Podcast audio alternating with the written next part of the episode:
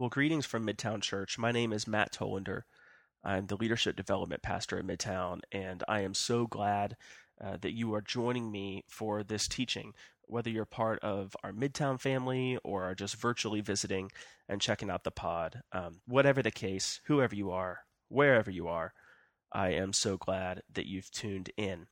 Uh, this teaching is going to look a little bit and feel a little bit different than the way we normally uh, do it course, everything is different right now than the way we normally do it at Midtown because uh, we are in the middle of the coronavirus outbreak. So we are all uh, sheltering in place and we are socially distancing and we are staying home and working from home and um, taking all kinds of measures to uh, to flatten the curve and to slow the spread of this virus to protect ourselves and to protect people around us and one of the measures that we've had to take as a church is to stop uh, meeting in person, and we have transitioned to meeting uh, online via Zoom during this season. But this morning, our our Zoom call was hacked, and we had to cancel our service.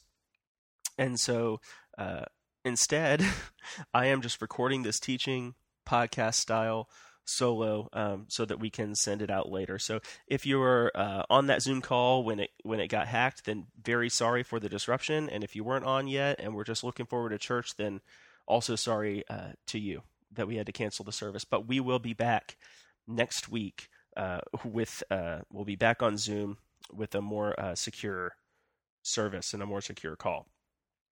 In any case, we wanted you to have this teaching. Um, because it is so important during this time of fear and anxiety and uncertainty and disruption. It's so important that we create space, that we very, very intentionally create space to hear from God.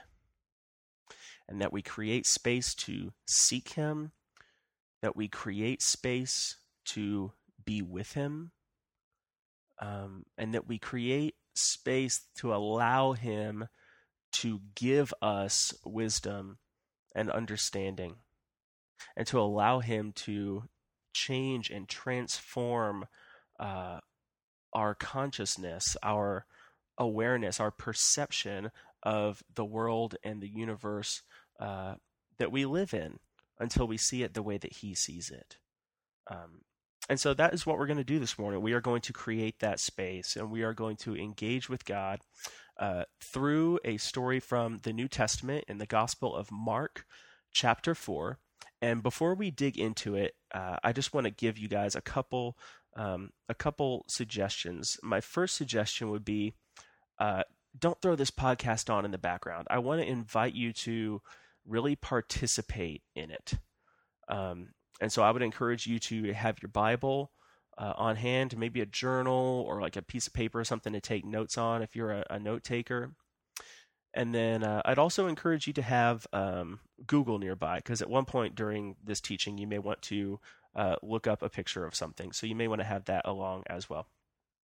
I'm now going to take a quick break from recording, and when I come back, we will dig into God's Word together. Okay, we are back for this teaching from Mark chapter 4. We have our Bibles, we have our journals, uh, we have Google at the ready if we need to look at pictures, and we are ready to hear from God. And before we dive into the text, I wanted to.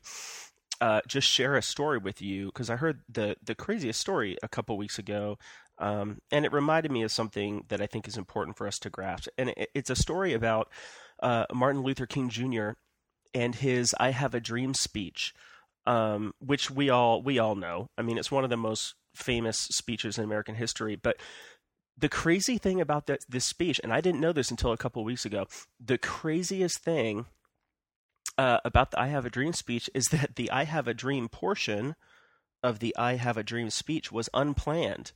Uh, it was it was improvised. Uh, and the reason it was unplanned is because uh, Martin Luther King's speechwriters hated it. They hated it.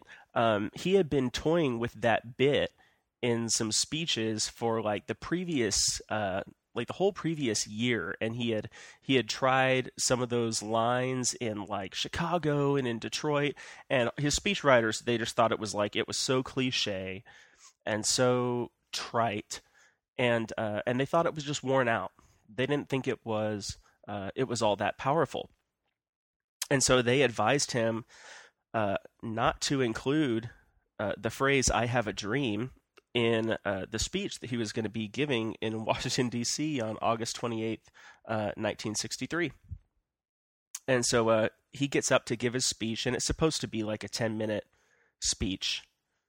And uh, he gets about 10 minutes into it, and he, he's rounding third to head home. And uh, up to this point, he's, he's doing the speech totally as planned. And then about 10 minutes in, uh, Mahalia Jackson, who's a gospel singer and who performed earlier that day uh, and was a friend of Dr. King's, she was sitting kind of off to the side, and he's getting to the end of his speech, and he he starts to say, you know, go back to Mississippi, go back to Alabama, and Mahalia Jackson behind him uh, starts to kind of heckle him, and she starts to call out to him, tell him about the dream, Martin tell him about the dream, Martin. And he's going on and on, you know, go back to South Carolina and go back to Georgia. And she's going, tell him about the dream. And he's saying, you know, go back to the, the slums and the ghettos in our northern cities. And she's back behind him saying, tell him about the dream. And if you watch the video of his speech, about 12 minutes in, he gets interrupted by some applause. And it's during this time that he slides his notes off to the side and his posture changes. And after the applause dies down, he says um, that even though we face the difficulties of today and tomorrow, I still have a dream. And backstage, all of his speechwriters and his aides all did a face palm. They're all like, "Oh gosh, like I can't believe he's going to do that. I have a dream bit." In fact, like one one person who was there actually said the aides they're like back there like swearing and like cussing about it. Like they were so upset that he was about to do this part of the speech. Um, but he says, "We face the difficulties of today and tomorrow, but I still have a dream." And he proceeds to just to lay out one of the most significant uh, pieces of American rhetoric in history. Really, one of the most significant pieces of rhetoric in world history. One of the most spiritually powerful uh, moments in history. And so, what's the lesson there? The lesson, I think, is that for us, oftentimes, uh, when we are facing abnormal circumstances, when we're facing a great struggle, or when we are suffering, or when we are afraid, or when our lives have been disrupted. I think very often we think what we need is to hear something new from God um, because the circumstances feel new. And so we want to hear something new from him. I mean, COVID 19 and coronavirus is new. Uh, sheltering in place and, and staying at home for this long, for a lot of us, is new. Uh, for many of us, perhaps the anxiety that we feel during this time is new. Uh, or is more powerful than it's ever been. And so we might think that in a time with so much new that what we need actually from God is to hear something new. But I want to I want to suggest this this morning that maybe what we need right now is not to hear something new from God, but maybe what we need right now is to hear something true from him. Or I'll put it another way, maybe maybe what we need this morning is not to hear something novel from God, but actually instead to hear something powerful from him. And I think that what we're looking at this morning has the opportunity to be that for us uh, if we let it. And so I want to pray for us now, and then we will get into Mark chapter 4 together. So let me pray. Um, Father in heaven, you are our great God. You are in control of the things that we can and cannot see. And we come to you now in many ways. Uh, we come to you in many circumstances. We come to you with many fears. We come to you with such a diversity of concern and anxiety and circumstance. And I know, uh, Lord, that you care for each one of us and you care about each unique individual fear and anxiety and circumstance that we all find ourselves in this morning. So I pray then that you would speak to us from your word, that you would comfort us, encourage us, challenge us, change us as we look to it. I believe you will. I ask it all in Jesus' name. Amen. Okay, so we are in Mark chapter 4, and we're going to start with verse 35. And Mark chapter 4, verse 35, every, let me just give you a little bit of the background here. Jesus is in like a very intense, very busy season of ministry. He has been uh, teaching, he has been uh, healing, he has been casting out demons, um, and he has been uh, he's been uh, teaching in parables, and and so he's just been doing so so much, and uh, and he's he's tired and his disciples who are following him around and learning uh, from him and learning to teach the way he teaches, they are all also tired. And uh, he says to them in Mark 4, verse 35, um, he says to them, Let's go over to the other side. Okay, so we have to stop here and I have to explain what he means. The other, but when Jesus says the other side, in verse 35, he's talking about the other side of the Sea of Galilee. Now, Jesus and his disciples, uh, when we find them in this story, are in a town called Capernaum. And this is where you might want to Google just an aerial map of the Sea of Galilee. Uh, Jesus and his disciples are in a town called Capernaum. And Capernaum is in this region, which is right along the north shore of the Sea of Galilee. And the Sea of Galilee is sort of shaped like an ear. So imagine at the top of the ear, almost right in the middle at the top, uh, is this town called Capernaum. And there's two other towns nearby in that region called Chorazin and Bethsaida. And New Testament scholars uh, draw lines between those three towns, and they call that region the triangle. Get it? Three three towns, three points, three lines. The triangle. And the triangle is significant because the triangle on the north shore of the Sea of Galilee is where all of the very devout uh, religious Jews lived. Uh, at the time of Jesus, the Jewish people uh, were living in Judea, but they were uh, they were under Roman law. Um, they were un- they were in subjugation to Rome, and different groups of Jews reacted differently uh, to that situation. And some of those Jews decided to move away from Jerusalem and uh, other places in Judea that are off to the west from the Sea of Galilee, and they decided to move up to essentially the country on the north shore of the Sea of Galilee, where they could uh, practice their religion and keep it uh, from being undefiled by um, by Roman religion, which itself had roots in Greek religion and Greek thought. Uh, and so they're trying to keep their religion pure. And so, in order to do that, they've moved to the North Shore. And this area is where Jesus decides to uh, start his ministry and do most of his ministry. He was from Nazareth, but uh, but he moved to Capernaum. And while Jesus was doing his ministry, Capernaum is kind of his his home base. And uh, all but one of his disciples also come from this region. Only Judas Iscariot does not come from the triangle, but but the other 11 disciples all come from this region north of the Sea of Galilee. And so when Jesus says we have to go to the other side, uh, he's actually referring to somewhere on the eastern shore, somewhere on the eastern shore. And the play, if you're looking at a picture of the Sea of Galilee, the place where Jesus and his disciples uh, are going to land is some. It's about like maybe two thirds. Granted, we don't know exactly where this was because it was so long ago, but scholars are pretty sure, archaeologists are pretty sure, it's about two thirds of the way down the eastern coast of the Sea of Galilee.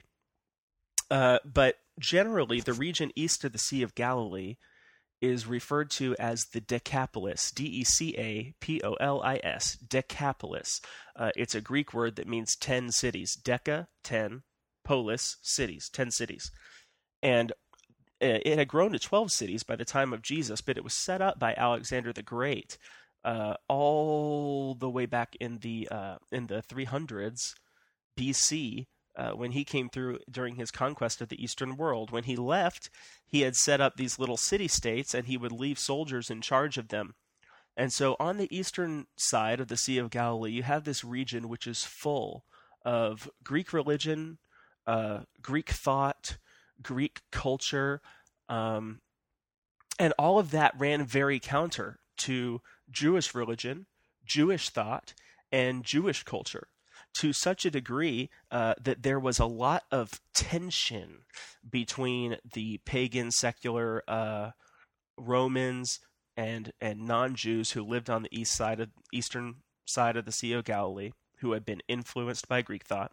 There's tension between them and and the uh, the religious Jews who live on the North Shore. There's so much tension between them, in fact, uh, that the Jews looked down on the Decapolis. They looked down on people who were from there. They looked down on that region because of the pagan religion.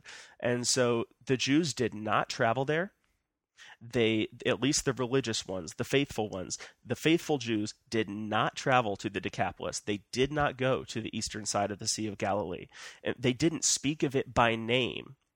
This is really interesting. They wouldn't even say the Decapolis. They would they had euphemisms. They would call it, um, for example, they would call it the other side, like Jesus does in 35. Or um, some scholars think that in, in Luke 15, in the in the parable of the prodigal son, when Jesus says that a man had two sons and one of them took his share of the inheritance and went off to a far country, a far country is a euphemism for the Decapolis. So they did not speak of it by name. In fact, they didn't even want to be caught looking in that direction. And the Jews had they had so much uh, resentment and apprehension for uh, the Decapolis region on the other side that um, superstition had arisen among rabbis in the time leading up to Jesus during what's called the Second Temple period of Judaism uh, superstition began to rise up among the rabbis that the devil himself actually lived on the other side of the Sea of Galilee. That's how offensive the the lifestyle and the culture and all of the uh, the pagan practices in the Decapolis. That's how offensive all of those things were to the faithful Jews on the North Shore. So, just one verse into this story, we already have quite a bit of tension and we already have quite a bit of fear because here's Jesus who's supposed to be this rabbi this uh, this Jewish teacher and he's t- saying to his disciples hey you know what? Let's get in the boat and uh, you know the place where you're not supposed to go or talk about or even look at? That is the place where we are going to go. And so immediately before they even get into the boat fear has entered into the equation for the disciples. Uh, they would have had all kinds of fears wrapped up in going to the other side of the sea. Uh, they would have been afraid of the influence of evil if they went over there. They would have been afraid of becoming impure themselves just by going there. Uh, they would have been afraid that if someone heard that they had been over there, that that they might their reputation could suffer. Um, they probably had a fear excuse me, they probably had a fear of demonic presence. And then mingled with all of that fear is also their fear of and their judgment of outsiders. And I think this is the one that Jesus wants to, to deal with. He wants to deal with their fear of outsiders. And so he decides we are going to go across to the other side and we are going to go after the least likely people in the darkest place, which is what the kingdom of God does It is what Jesus did. It is what God is still doing today. If you want to know where God is going and where He's working, He is going to the least likely people, and He is working in the darkest places. So the disciples have all kinds of fear wrapped up in this thing. the tension is already there before they get into the boat. And uh, let's look now at verse 36. Leaving the crowd, they took him, Jesus, along with them in the boat, just as he was. In other words, they left right then. Um, and actually, earlier in verse 35, it tells us they left in the, in the evening. So it's a nighttime, and they take Jesus just as he is. They get in the boat, and um, the text tells us in verse 36 that other votes were with him. And, verse 37 And there arose a fierce gale of wind and the waves were breaking over the boat so much that the boat was already filling up. So now we have disruption. We had anxiety and apprehension, and now we have disruption uh, because of this storm. And what's interesting is that um, you know a lot of these disciples were fishermen, but they were pretty scared of the sea. Uh, they did not like deep water. If you read in the Old Testament, deep water is often used to symbolize uh, hell or the underworld or death. They would call uh, the Sea of Galilee, they would call it the abyss, and they would call it uh, the place of the deep. And so, even though they, some of these disciples spent a lot of time on the Sea of Galilee because they were fishermen, they primarily did that close to the shore. They did not like to venture out into deepest wa- into the deep water. And wouldn't you know it, the path from Capernaum on the north shore of the sea to where they're going to end up on the eastern side is going to take them right over the deepest part of the Sea of Galilee.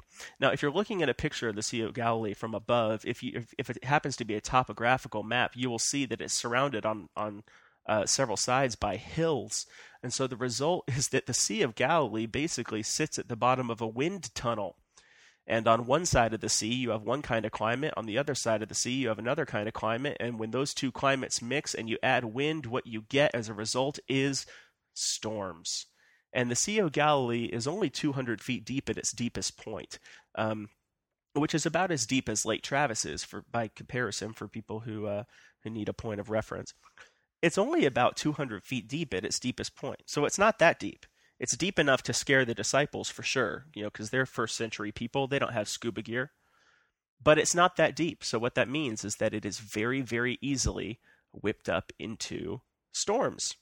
And so it's totally natural that they uh, that they encountered a storm. They probably expected something like this to happen going out in the deep water. And so they are they have they already had anxiety and apprehension about crossing the sea, and now they have disruption because this storm appears. Verse 38 Jesus himself was in the stern, asleep on the cushion. So, okay, we have this storm, and uh, and Jesus is asleep. Now, the boat that they were in, uh, we're not talking about a houseboat, right? We're, it's not a ship. Um, it's not a yacht. The this boat is pretty small. It might have had a small sail, but it could have been rowed by four people. Uh, we have actually, uh, archaeologists have pulled a fishing boat out of the Sea of Galilee in 1986. And if that boat serves as a pretty good idea of what uh, other Galilean fishing boats looked like, then we're talking about a boat that is 30 feet long, 7 feet wide, and only about 4 feet deep. So this is a small boat and it's open air. And so, if verse 37, the waves are breaking over the boat and the boat is filling up, and Jesus is on the stern, verse 38, asleep on a cushion, Jesus is laying there asleep while waves literally crash over his body. Um, so, it's not just that there are loud noises and thunder and flashes of lightning, which would be more than enough to wake me up. It's not enough that the waves are tossing the boat this way and that but water itself is splashing into the boat, and Jesus is getting wet, and he's still asleep. And so the disciples, uh, they come to him, they wake him up, and they say to him, uh, this is verse 38, they say to him, Teacher, do you not care that we are perishing? And then in the in the Matthew account of this story, they ask him to uh, to save them. And verse 39 Jesus got up and rebuked the wind and said to the sea, Hush, be still. And the wind died down and it became perfectly calm. Now, interesting stuff. Interesting, interesting stuff is happening in verse 39. Uh, Jesus stands up and he he rebukes the wind and the waves. He tells the wind and the waves to behave themselves. Now, we have to think about this a little bit. Um, that is actually incredibly significant. It's it's it's not just that he has demonstrated that he has the power to control nature. I mean, that's that's one kind of incredible. But that's not really what he's trying to show his disciples here. He's not trying to show them that he has power over nature. They already knew that. They had already seen him do miracles, they had already seen him cast out demons. Look, they knew he had the power. So, what is he doing by calming the wind and the waves? Well, here's the deal. At this point in time, uh, these disciples would not have written copies of their scriptures. If they wanted to know their scriptures, they would have had to memorize them. And so rabbis would would help their disciples memorize scripture. Um, little Jewish children started memorizing scripture at a very, very early age. And so Jesus is constantly referencing the Old Testament stories when he's with his disciples. And he references them with his words, but sometimes he references them with his actions. And that's what's happening right here. I want to read to you from uh, from Psalm 89, and I want to start in uh, in verse five. So Psalm 89, I'm going to read verses five through nine. Listen to what this says. The heavens will praise your wonders, O Lord, your faithfulness also in the assembly of the holy ones. For who in the skies is comparable to the Lord? Who among the sons of the Almighty is like the Lord? A God greatly feared in the council of the holy ones, and awesome above all those who are around him. O Lord God of hosts, who is like you, O mighty Lord? Your faithfulness also surrounds you. Now listen closely, verse 9. You rule the swelling of the sea. When its waves rise, you still them. There are at least three different psalms that speak to God calming the wind and the waves. And in each case, what is the lesson in those psalms? What are those psalms about? They're about his faithfulness. They're about his faithfulness to his people. So it's not just that he has the power. It's not just that Jesus has the the power to to calm the wind and the waves he is making a reference to this psalm because he's trying to teach his disciples a lesson in the character of God. He's trying to teach them a lesson in the character of God. Look what he says to them in verse 40. So, back in Mark chapter 4, he's hushed the wind and the waves, it's become perfectly calm. And then Jesus turns to his disciples and he says, Why are you afraid? Do you still have no faith? do you still have no faith? Now, this it seems kind of harsh, doesn't it? Like at, at, at first glance, surface level reading, it seems like he, like like he's kicking them while while they're down. I mean, they just had this moment, this huge storm. They really felt like they were about to die. Um, they probably felt felt like they had encountered um, demonic and evil forces out on that sea. And Jesus calls them and just turns around and he treats them like they were silly to be afraid. I mean, how does that make sense? Is like is he being cruel? Is he putting them down? What's the point? He rebukes them, he corrects them for their lack of faith. But they had just said um, if you look in the Matthew account of this story, they just asked him to save them. So it's clear that that they do believe that Jesus has some sort of agency or some sort of power, control, some sort of ability. They do believe that he can help them in the situation. I mean, Lord save us sounds a lot like an expression of faith, doesn't it? So here's here's the nuance. Here's the tricky part I don't think Jesus is chastising them uh, because they didn't have faith in him. I think they did have some faith in him. They'd seen him do the miracles before. They asked him to intervene on their behalf. It's not that they don't have faith in Jesus. The problem is that they don't have the faith of Jesus. Okay, I'm going to say that again. It's not that they didn't have faith in Jesus. The problem is that they didn't have the faith of Jesus, meaning that they didn't have the kind of faith, the degree of faith um, that Jesus had. So, um, they had trusted that Jesus could do something to help them.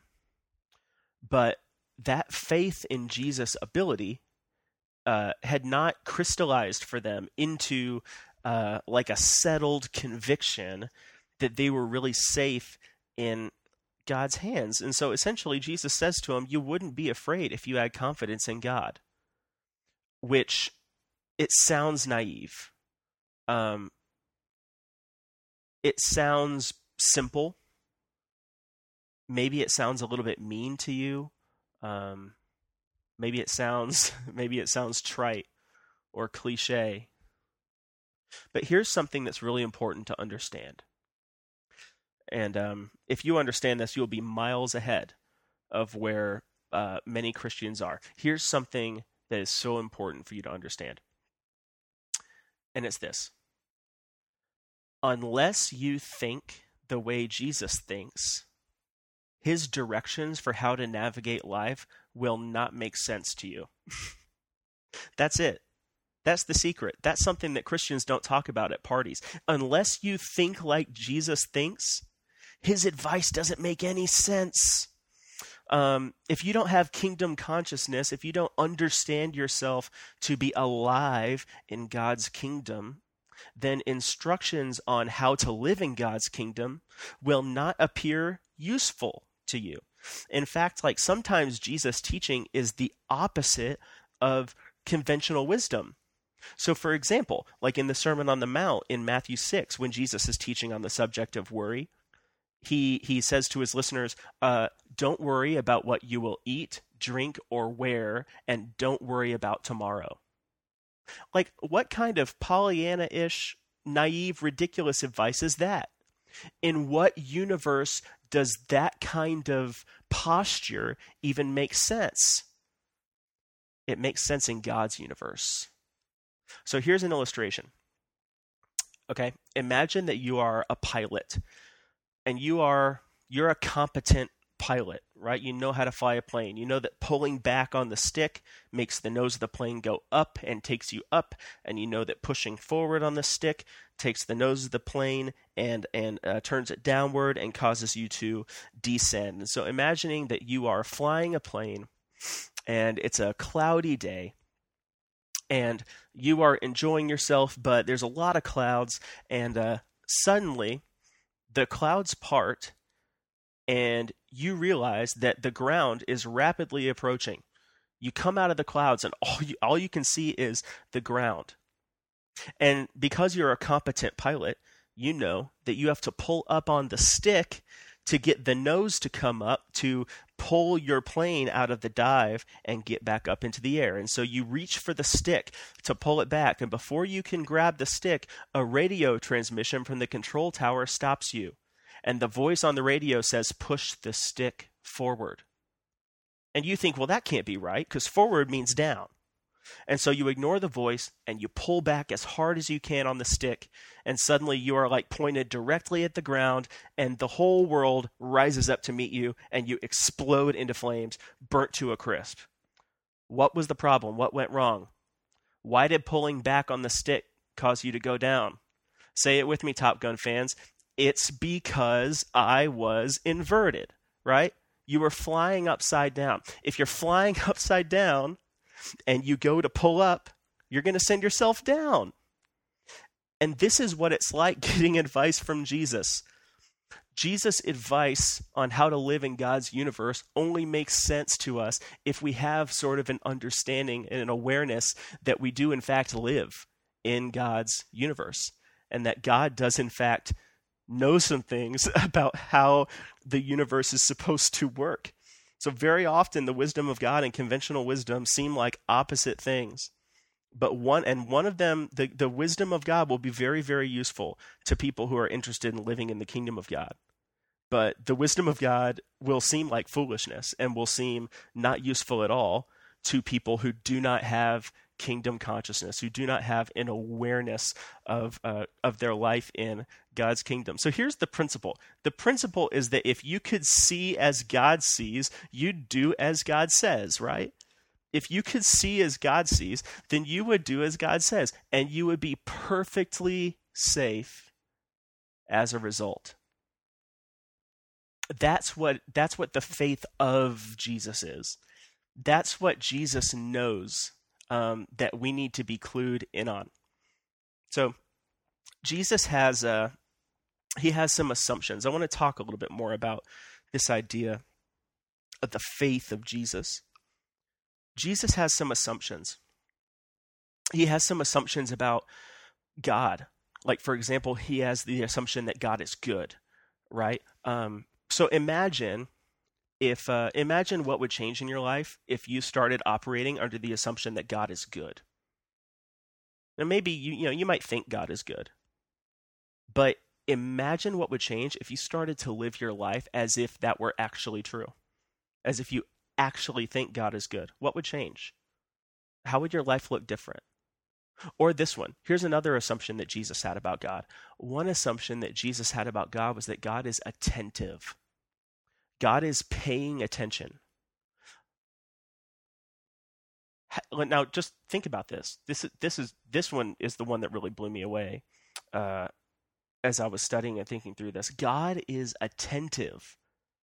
God is paying attention. There's nothing slipping by him. There's nothing going unnoticed. Not in our world, and not in my life. He knows the hairs on my head not a sparrow falls to the ground, that he doesn't notice it. And so, one of Jesus' assumptions about God, and you see it in his teaching, especially the Sermon on the Mount, is that God is attentive. Okay? How does that impact my experience of fear and anxiety? Um, what would change about the way I see the universe and the way I navigate my life and navigate my world if I actually believe that God was attentive, that God was paying attention, that God took an active interest in what is going on in my life. Because he does. That's something that Jesus believed about God. Here's another thing that Jesus believed about God Jesus believed that God is competent. He believed that God is competent. He believed that when God sets out to do something, he is able to do it. And then lastly, uh, Jesus believes that God is faithful. He believes that God is faithful. He believes that God is perfectly consistent and committed uh, in showing up for his people. God is faithful. So take these four things Jesus' four assumptions about God that he is good, he's attentive, he is competent, and he is faithful. And I also want to look at uh, Jesus' assumptions about the universe that we live in and the world that we live in. Jesus has some assumptions about the world that we live in, about our universe. And he lives his life based on these assumptions. Here's one assumption God designed it. God designed this universe, He designed our world. God created this universe and created our world. Uh, God fills the universe and fills our world, meaning He is always with us and He is always around. And God rules the universe and He rules our world. Then this is what we mean when we say the kingdom of heaven. Uh, the kingdom of heaven is just very simply it's all the ways in which God is working within the universe that He designed, created, fills, and rules. Actually, I'm going to back this up and I'm going to turn this into a definition and you can you can back up and pause and play and and write this down because this is so important. This is what the kingdom of of heaven is. The kingdom of heaven, if you see that phrase or the kingdom of God, the kingdom the kingdom of heaven is simply all the ways in which a good, attentive, competent, and faithful God is working within the universe which he designed, created, fills, and rules. That's the kingdom. It's all the ways in which a good, attentive, competent, faithful God is working within the universe which he designed, created, fills, and rules. Now, what's the implication of that? If I can live in that kingdom with that God, what is the implication for my life? Here's what I think it is. If God is good, attentive, competent, and faithful, then he's also trustworthy. Isn't he? I mean, if God, if God's, uh, if His posture toward me is one of wanting to inject goodness and blessing into my life, and He's taking an active interest in what's happening in my life, and He's able to do the work in my life that He wants to do, and He's perfectly consistent in showing up to do that work. If He is all of those things, then He's also trustworthy. And if a trustworthy God created designed, fills, and rules the universe that I live in and I belong to him, then his universe is a perfectly safe place for me to be. If God is good, attentive, competent, faithful, then I can trust him. And if I have an interactive and intimate relationship with a trustworthy God in the universe that he made, then his universe is a perfectly safe place for me to be. So, in other words, the parts of you that last forever can't be touched your soul, your spirit, your identity, uh, your personality, um, um, um, your conscience, uh, your love, your life. Uh, oh, like you know, your earthly body will die, but you won't uh, your earthly treasure will pass away, but your eternal investments won't. That's what Jesus says. You'll suffer in this life, but that in the kingdom, that's actually a good thing because it will make you a more mature person if you let it. It's very, very, um, it's almost unsettling to start to investigate all of the different implications for what happens when you have the faith of Jesus, not just faith in Jesus, but when you have the kind of faith in, in God the Father that Jesus had in God the Father, all of the implications uh, for that, they are so challenging uh, to, to all of our, our um, to all of our conventions of the way things work. Um, and it produces what I have come to calling sort of a um, a holy detachment. Holy detachment. Um, when you read the teachings of Jesus, you see that he seems to be uh, totally detached from things like physical death or, um, you know, uh, uh, material possessions and things like that, wealth. Um, so many things that we uh, look for to to uh, to put confidence in, and that we look for and think are necessary for our own security. Uh, Jesus seems to be detached from some of that. I mean, the way that he talks about death uh, is just very surprising. He says things like, um, "Oh, those who keep my word will not taste death." he says that in the Gospel of John. I mean, Jesus does not seem to think that physical death is quite the big deal that we think it is. In fact, when Jesus acknowledges the suffering of death, um, he acknowledges it in the people who are left behind. Uh, remember um, when when Jesus' friend Lazarus dies, and his sisters are so sad, and Jesus goes, and um, Jesus knows that he's about to raise Lazarus from the dead, but he still connects empathetically with the people who Lazarus left behind in their pain um, even though they're going to see their brother again so soon. So it's not that there's not pain in death, but Jesus is Jesus does not seem to think that physical death is any kind of threat for a person who lives in God's kingdom. And um, man, you could spend just hours hashing that one out, and I don't have the time. But having the faith of Jesus produces holy detachment. So here's what that looks like having the faith of Jesus, having the confidence in God the Father that Jesus had, it frees us to enter into rest. Um, it frees us to enter into rest. it frees us from going to work, managing our environment to try and um, and secure ourselves. It frees us from having to uh, protect ourselves from everything in the world. It frees us from uh, putting confidence in things that can't support us. It helps us to stop worrying about things that are God's responsibility, and it helps us to start focusing on our own responsibilities. Uh, um, having the faith of Jesus uh, keeps us from delusions of self sufficiency and control. And it gives us permission to admit to other people that we're insecure or that we are afraid or that we feel threatened.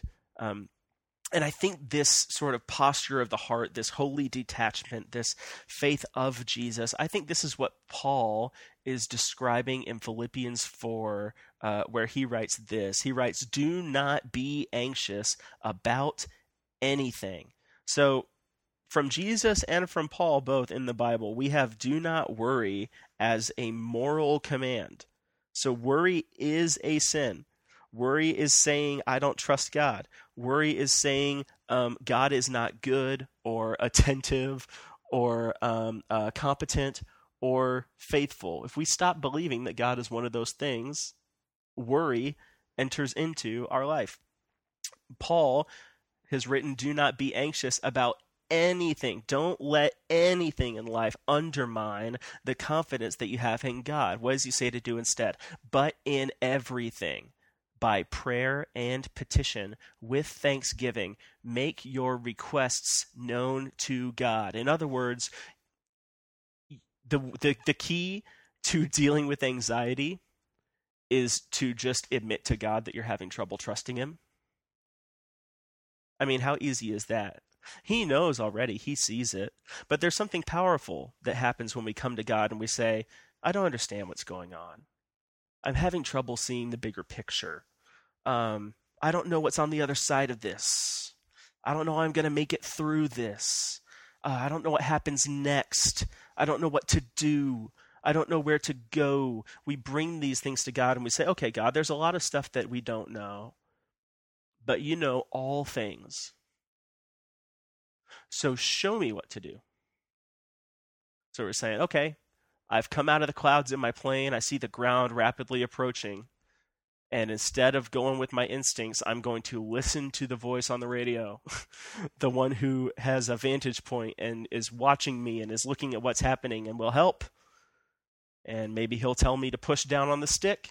And if he says push down on the stick, then push down on the stick is what I need to do to be safe. Paul says that when we when we make our requests known to God in prayer, he says the result is that the peace of God which transcends all understanding, will guard our hearts and minds in Christ Jesus. And when I read that phrase in Philippians 4, peace of God which transcends all understanding, there's not a better picture of that than Jesus asleep in the boat with lightning, thunder, wind, waves, and water sloshing over him while he snores. That is the peace that he had as a human being, and that is the peace that he wants us to have as well. He said to his disciples, Peace I leave with you, my peace I give to you. He wants us to have this kind of peace. He wants to guard our hearts and our minds. Now let me just say this. I'm like I'm speaking really to the the spiritual aspect of anxiety. Um, I know that like fear and anxiety are complex emotions, and the reason they're complex emotions is because we are complex humans. God saw fit to design us that way and to give us these complex emotions. And obviously there's the spiritual aspect to fear and anxiety, but there's also, you know, relational aspects and emotional aspects and biological aspects and I don't have the expertise to speak to all of those different things. I'm not an expert on all of those parts. Um, I don't even really consider myself an expert in the spiritual part. Uh, really, the only part of this that I consider myself an expert in is just the part where I am an anxious person and I have to deal with my own fear, my own anxiety, um, in life. I used to not think I was an anxious person because the the stereotype in my head was like that was the anxious people are neurotic. Like I always thought of like Woody Allen, um, you know, like an Annie Hall or something as as like a a mascot for what anxiety looks like. Uh, and that's not my personality, but uh, man, in my early 20s, I started to become aware that, man, I really have some issues with anxiety. I, they, I just started to notice them and they were kind of brought to my attention. And, uh, and I put off working on those for years. It was about four years after that that I finally started to pay attention to them. And part of the way uh, I deal with my anxiety is by seeing a counselor. Um, I talk to a therapist once a week. I do not miss that appointment. It is one of my favorite things that I do every week. It has blown the roof off of my uh, off of my spiritual growth and my spiritual life. And the reason I share that is just to say, look, like I I am not naive, and Midtown Church is not naive, and we do not presume to think um, that uh, uh, the anxiety is simple and that um, that it has a simple answer because it doesn't. Complex problems have complex solutions, but I think it starts. I think the starting point for dealing with anxiety has to do with our awareness or our lack of awareness of God's kingdom in the world around us. I think it has to do with our trust or our lack of trust in God. I think that's the starting point. It may not be the only thing um, that we have to deal with when it comes to our anxiety. We may have to see uh, a professional. We may have to confess some sin to somebody. We may have to say some apologies. We may have to change our diet. We may have to start exercising. We may have to, um, you know, make some relational changes in our life. There are all sorts of things that we may have to do as we, you know, work through anxieties in our life. Um, anxieties that were in our lives long before we ever heard of what coronavirus was, and anxieties that will be in our lives when coronavirus um, is something that we speak about in the past tense. Um, the starting point for working out anxiety is to do some really serious self evaluation and to ask ourselves do I trust him? Uh, do I really believe uh, that God is trustworthy? Do I do I really believe that God is good? And am I prepared to live my life as though that were the case? Do I believe that God is paying attention? Do I believe that God is able to accomplish his purposes in my life and that he is a competent ruler of this universe? And do I am do I think that God is faithful? When I look back at my life, do I see that God has consistently shown up for me? Um, when we are asking those sorts of questions, we are allowing God to challenge us and to shape us, change us, and help us see things from His perspective. We are allowing Him to create in us the faith that Jesus had in Him. We are becoming more intimately, intimately connected with Him. We are learning to see the way He sees.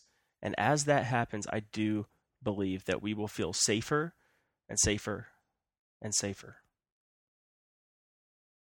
Let's look at the end of our passage now. We left off in verse 41 of Mark chapter 4, where it says this After Jesus has uh, calmed the storm and he's turned to the disciples and he said, Why are you afraid? Do you have no faith? Do you still have no faith? Verse 41 The disciples became very much afraid and said to one another, Who then is this that even the wind and the sea obey him? And verse 41 shows us that two shifts have happened for the disciples. One is that they've got they've shifted from being afraid of the storm to being afraid of Jesus, which makes total sense. I mean, he just got up, told the wind and the waves to behave themselves, and they did it. So naturally, the disciples are going to be afraid of Jesus after he's demonstrated so much power. But their question is really instructive and it tells us something about what's happening inside because they ask, Who then is this that even the wind and the sea obey him? And I mentioned earlier that there are three Psalms that all have to do with uh, with God uh, calming the wind and the waves. And each one is supposed to highlight God's faithfulness and his protection of and provision for his people. And I want to read again just two verses from one of those Psalms Psalm 89, verses 8 and 9, which says this O Lord God of hosts, who is like you, O mighty Lord? So you see the parallel between the questions? Mark 4:41 Who then is this? Psalm 89:8 Who is like you, O mighty Lord? And then the psalm goes on Your faithfulness also surrounds you. You rule the swelling of the sea. When its waves rise, you still them. So here's what I think has happened I think Jesus is a good teacher. I think his disciples knew their scriptures because he taught the scriptures to them. And I think they would have recognized uh, this psalm in what he was doing. I think they would have seen him uh, hush the wind and the waves and then start to look at one another and go, wait a minute. Wait a second. This sounds very familiar. And as it starts to dawn on them, as they start to remember, wait a minute, oh, that's from a psalm. Wait, wait, wait, wait, wait. What else is in that psalm? What else is happening in that psalm? I think they're starting to realize that Jesus has this connection to the divine. So when they're saying, who who then is this that even the wind and the sea obey him? They're making an observation. They're going like, "Wait a minute. He's kind of like the Lord. He's like God. God stills the wind and and calms uh, the waves, and now Jesus is doing it. Jesus is is like God. He is like the Lord. Um, they don't fully understand who he is yet. They don't understand yet that he's the Son of God. They don't understand yet that he's the Messiah. That will come later. But for right now, they've shifted from just knowing that Jesus is powerful to knowing that Jesus has a connection to Yahweh, their faithful, covenant keeping God. And this shift that they've made is important because of what's about to happen next in the story. Remember that the storm at sea is an interruption it's disruption. Uh, Jesus and his disciples were going to the other side, and this happened in the in between. It happened in in the middle, and it's so true. It happened in this story, and it happens in our lives. And I have to believe it's happening now that God uses moments and seasons of interruption and disruption to prepare us for what is coming next. And that is what is happening in the story because after the storm at sea, when they reach the other side, immediately they are confronted by a man possessed by thousands of demons. And uh, everybody who lives near this guy is terrified of him. They try to chain him up. Um, he lives in a graveyard and he can break chains and he's very powerful and he's he's wild and he's untamed and and he he cuts himself with stones. I mean, it's this very visceral image that Mark paints of this person. And you know what's so interesting is that everybody's afraid of him except for Jesus and the disciples. Now, how does that happen? because the disciples, before they even left for this area, before they ever even got to the storm at sea, they would have already had fear and apprehension about setting foot on this side of the sea. But the eyewitness accounts that we have of this story don't mention the disciples being afraid. They only mention the disciples being afraid during the storm and afraid of Jesus after he demonstrates that he is more powerful than the storm and that he has a connection to God. So, Jesus has effectively taught them a lesson. He has effectively taught them a lesson. He has, in a moment of disruption, he has prepared them for what is coming next. And now they're unafraid. And what happens in the Decapolis after this is totally totally amazing. After jesus uh, heals this demon possessed man he sends him back into the decapolis to go tell people what god had done for him. And then jesus and the disciples go back to the triangle on the north shore. They go back to capernaum.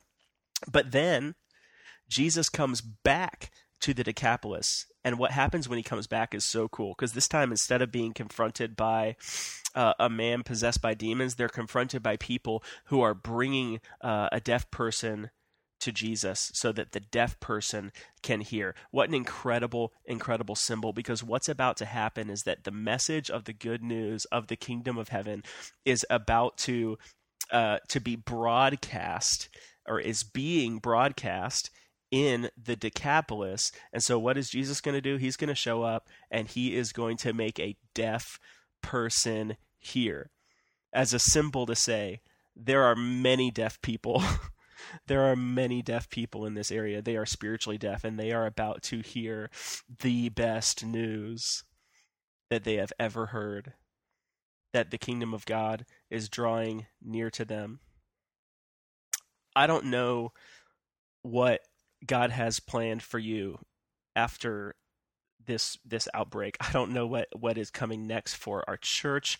I don't know what comes next for our city I mean, I, I really have no idea, but like one thing I'm confident of is that if we choose faith over fear in this time, and if we choose to put our confidence in Him and not in ourselves, and if we choose to trust that He is good and attentive and uh, uh, competent and faithful, then in the meantime, in the messy middle, in the interruption, in the disruption, He will teach us things that we need to know that, so that we'll be prepared for whatever comes next. He will make us more mature and He will make us more like Himself if we participate in it and if we allow Him to do so. So that is my prayer for you this morning. Um, may you May you cultivate a relationship with God that is intimate and interactive. May you begin to trust that God is good, attentive, faithful, and competent. May your confidence in God grow until it becomes a settled conviction. And as a result, may you come to the awareness that if you belong to God, then God's universe is a perfectly safe place for you to be. May God make it so for you. Be blessed in Jesus' name.